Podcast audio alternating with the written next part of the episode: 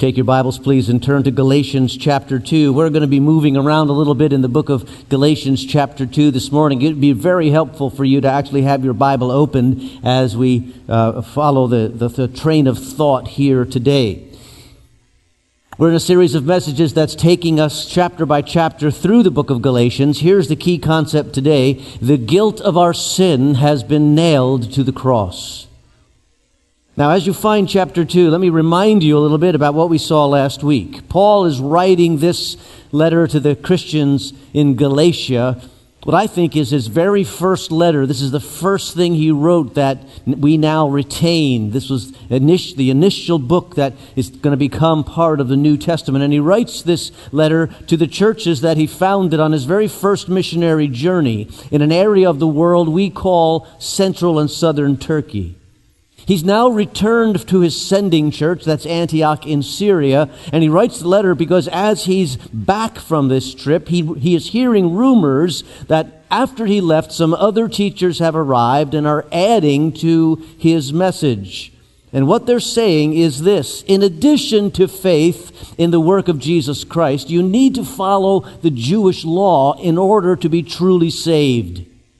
So, what's happening is seeds of doubt are being sown among these brand new Christians, most of them from Gentile backgrounds. And you can imagine they're thinking, you know, these teachers seem so certain. They seem so sure, so learned. They know so much more about all this than I do. Maybe I don't have all I need to be right with God. And so in the chapter we look at today, we hear Paul lay it out very plainly justification before God, that is, being declared righteous in God's sight, comes only through faith in Jesus Christ and what he has done on the cross. Nothing else needs to be added. He's saying this the grace you found in Jesus is way better than the rules they're putting over you. Don't go backwards, move forward. Now, as I was kind of toying with the, this idea of Paul saying, don't go backwards, an image came, came into my mind. And I want to show you on the screen the image. That image came into my mind. of course, you all recognize that, right? Typewriter. Now, there was a time when this was the pinnacle of office technology. This is what every office used. This is what all the students worked with. This was it. And as you look at it, you know that there's a, today's computer uh, owes a lot to this typewriter. The keyboard is there. The idea of typing something out rather than writing it out longhand. This is the machine that I use to write all my college papers and all my seminary papers. And if you made a mistake, you had to take out a little bottle of white out. Do you remember white out? And if you took it out too much, you started getting a little woozy with whiteout. Right? And you had to apply it to the paper. Or maybe you had to use erasable paper. There are people in this room right now have no idea what erasable paper is. And the reason is because the era of the typewriter is over. You can get rid of that picture now. Thank you. The era of the typewriter is over. You see, this, this technology was surpassed by the computer. And no one in any office around the world would want to go back to the manual typewriter. When the computer age arrived, we put away the manual typewriter because it belonged to the former era. Similarly, the Lord Jesus has surpassed the law. Everything that the law hoped for and pointed towards is found in Jesus Christ. The Judaizers are, in a sense, calling the Galatians, go back to the typewriter age, the former era, and then you can catch up. And Paul is saying, no, don't do it. Don't do it. Go to verse 16 in chapter 2. He says, know that a man is not justified by observing the law, but by faith in Jesus Christ. So that we too have put our faith in Christ Jesus, that we may be justified by faith in Christ and not by observing the law. Because by observing the law, no one will be justified. Now, you could say that that verse is a summary of this entire letter. Don't think you had to have to add the law to your faith. You have been saved by God's grace through faith.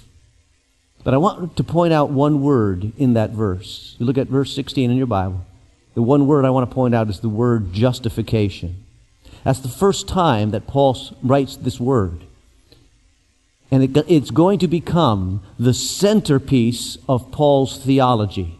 And Paul's theology becomes the core of Christian theology over the history of the church. And it starts with justification. And justification is a legal term.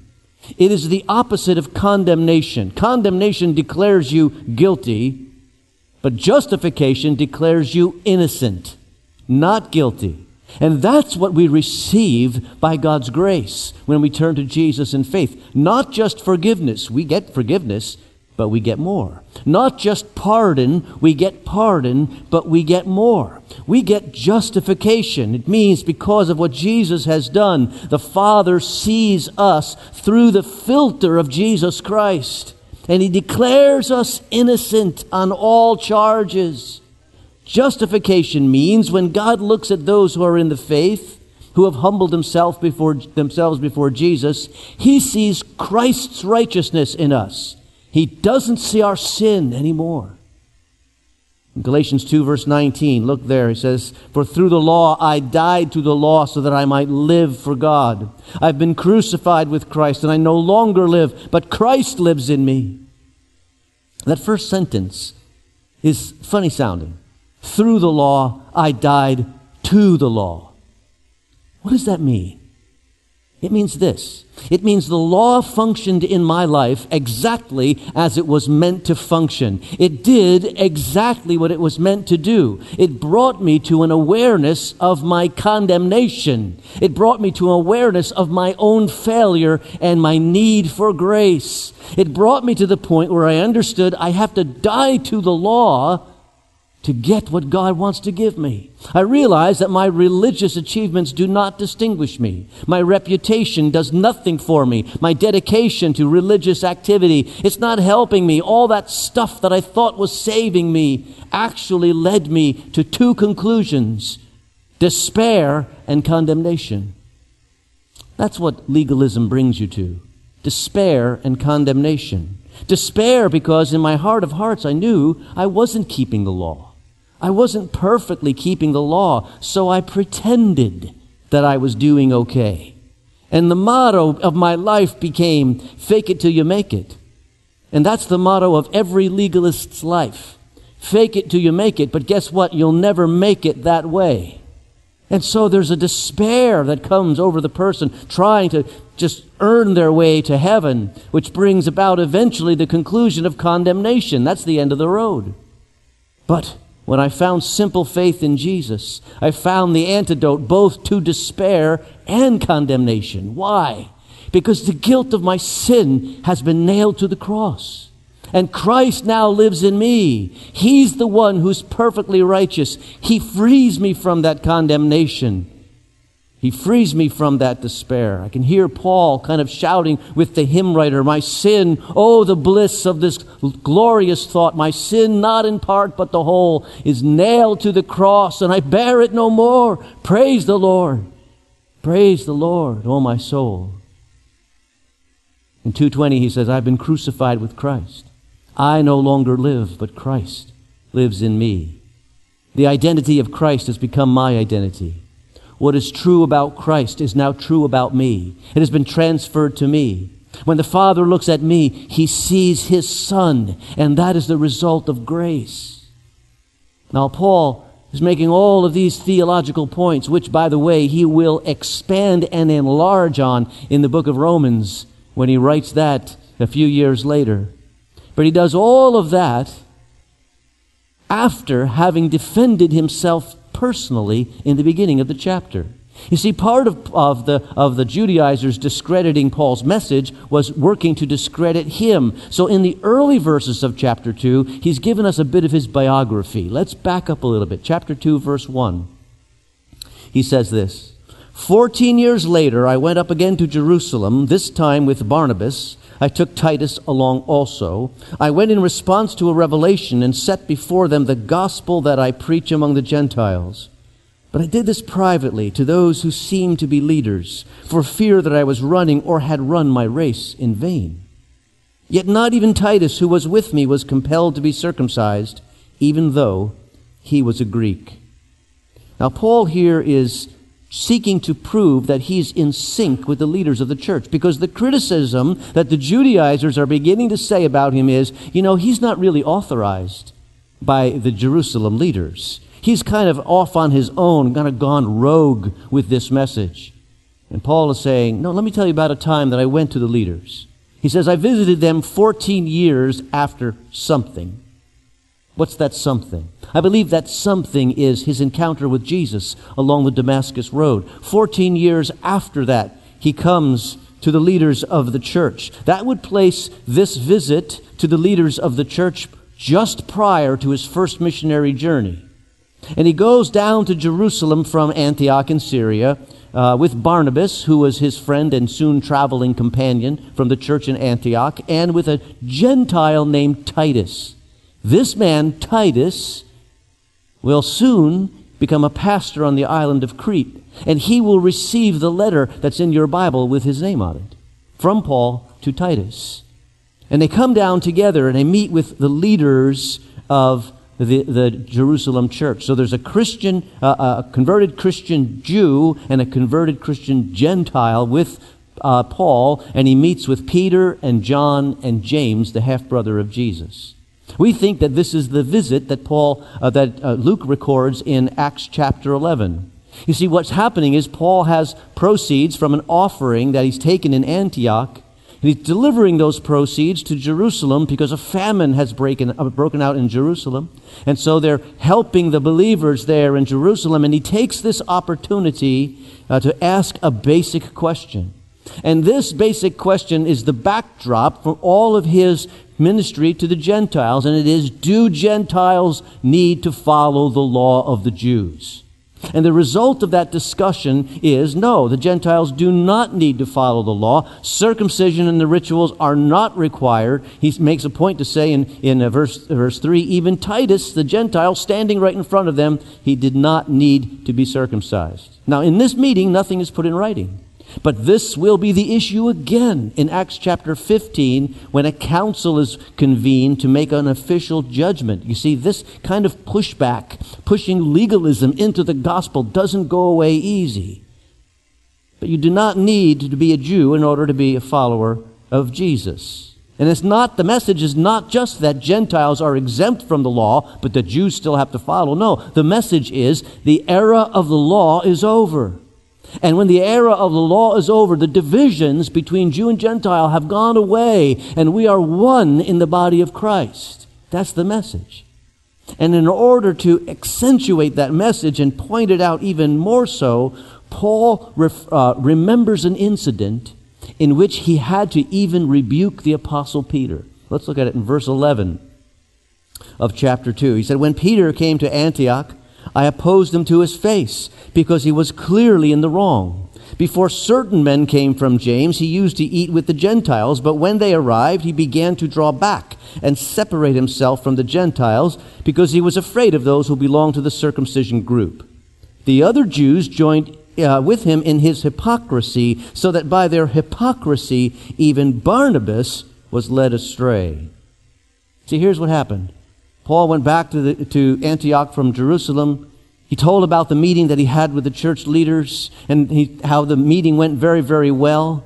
And eventually, Peter also came to the church in Antioch, which was a mixed congregation of converted Jews and converted Gentiles. And while he's there, he doesn't worry about the kosher laws. Doesn't worry about that anymore because unity is happening. The division is gone. But when some of the whoever representatives from the Jerusalem church arrive, he backslides away from his open mindedness because of social pressure, because of wanting to look good. And Paul sees that this could do something tragic to, the, to, the, to this fledgling church. And that is, it could cause the Gentiles to think that they were second class members of the kingdom of God.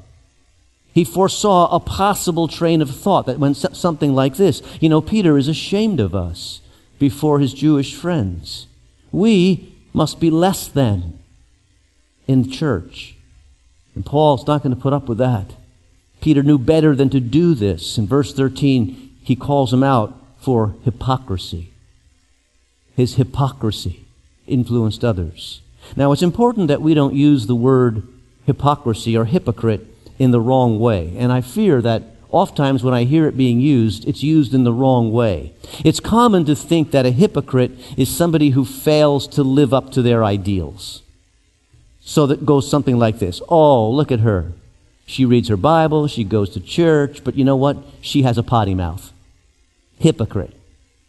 No, that's not hypocrisy. That's humanity.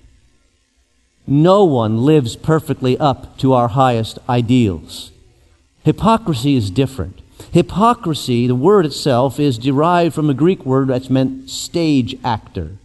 And hypocrisy is pretending to be a character, pretending to be something that you fundamentally are not. It is purposeful. It is intentional. It is a concealment of your true character under a guise or under a mask. It implies that you are someone different from the person that you are really, uh, that you really are. So when you mask your true beliefs, when you play a role and hide your convictions, that is when you're a hypocrite. Living one way in one situation, another way in another situation, playing a role, that's hypocrisy. Here's a good example of hypocrisy. In the running of the 84th Boston Marathon, a runner came from obscurity to win the female category of the race. The runner's name was Rosie Ruiz. She had the laurel wreath placed on her head. She received the cheers of the crowds. But, but the remarkable thing was, and the thing that the press really picked up on, she declared that this was her first ever marathon. It was unbelievable. The first ever time she run, ran a marathon, she won the Boston Marathon. It was all over the news. Fantastic achievement. But right away, there were questions. Nobody remembered seeing Rosie Ruiz at the start. Nobody remembered seeing Rosie Ruiz along the way and the various checkpoints that they go through. And people noticed, no offense to Rosie Ruiz, but even though she had a runner's outfit, she didn't have a runner's body. And soon, they investigated, and the truth came out that she had sneaked into the course in the last mile and sprinted to the end, and nobody noticed.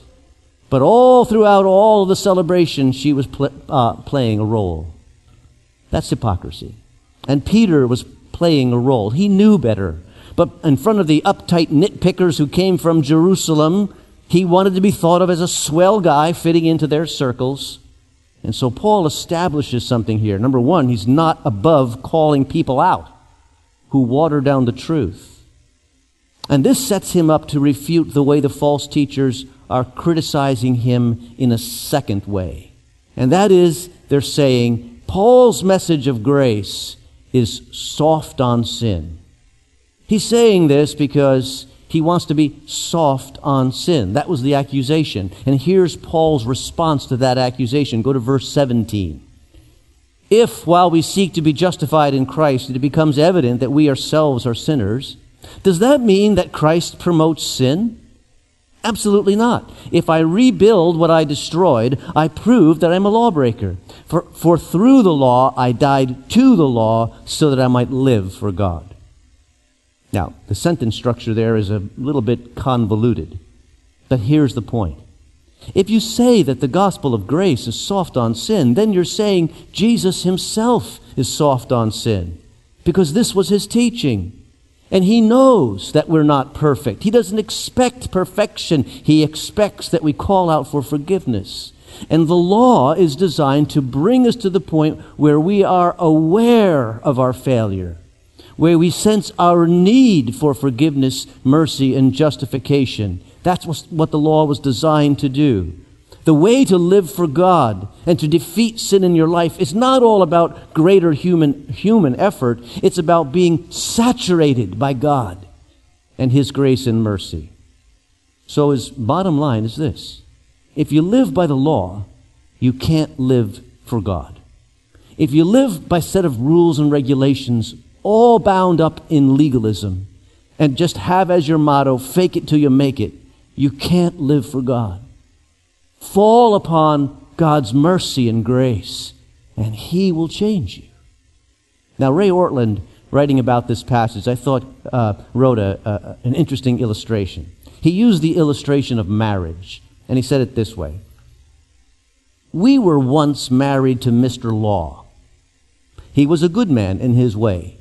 But he came home every evening and he asked, So, how was your day? And what he meant was, Did you complete what I asked you to do? Did you make the kids behave? Did you waste any time? Did you cross everything off of your to do list? And as hard as we tried, we couldn't be perfect. And since we couldn't be perfect, we couldn't satisfy him. All that Mr. Law did was point out our failings. And the worst of it was, he was always right. And the message was always the same do, the, do better tomorrow. But eventually, Mr. Law died, and we remarried to Mr. Grace. His first name is Jesus. He comes home every evening, and even if the house is a mess and the kids are naughty, he sweeps us up into his arms and he says, I love you, I chose you, I died for you, I will never leave you or forsake you. Being married to Mr. Grace is changing us in ways that Mr. Law never could. He's changing us for the better deep within our, our hearts, and it shows in the way that we live. You see, man made religion will always be about the idea I must accomplish the task, I must work the ritual, I must satisfy the requirements. And Paul says, listen, welcome to God's grace. God tells you by His grace that the work is done. He invites you to turn to Him and He will save you by His grace. He will sweep you up into His arms. He'll keep you by His power, and that is all you will ever need. Why? Because the guilt of your sin has been nailed to the cross. And in that we rejoice. Amen. Let's pray together. Lord, we thank you. Forgive us for the times that we look to human achievement, that we look to human effort, to think somehow either we're getting in or we're getting ahead. Remind us, Lord, it's all about what you have done, about mercy and grace bestowed on us. Lord, we turn to you humbly and we say thank you. Go with us in the struggles that we face ahead, but keep us always mindful that you sweep us in your arms. You tell of your love, and you go step by step along the way, hand in hand with us. Thank you, Lord. We pray it all in Jesus' name. Amen.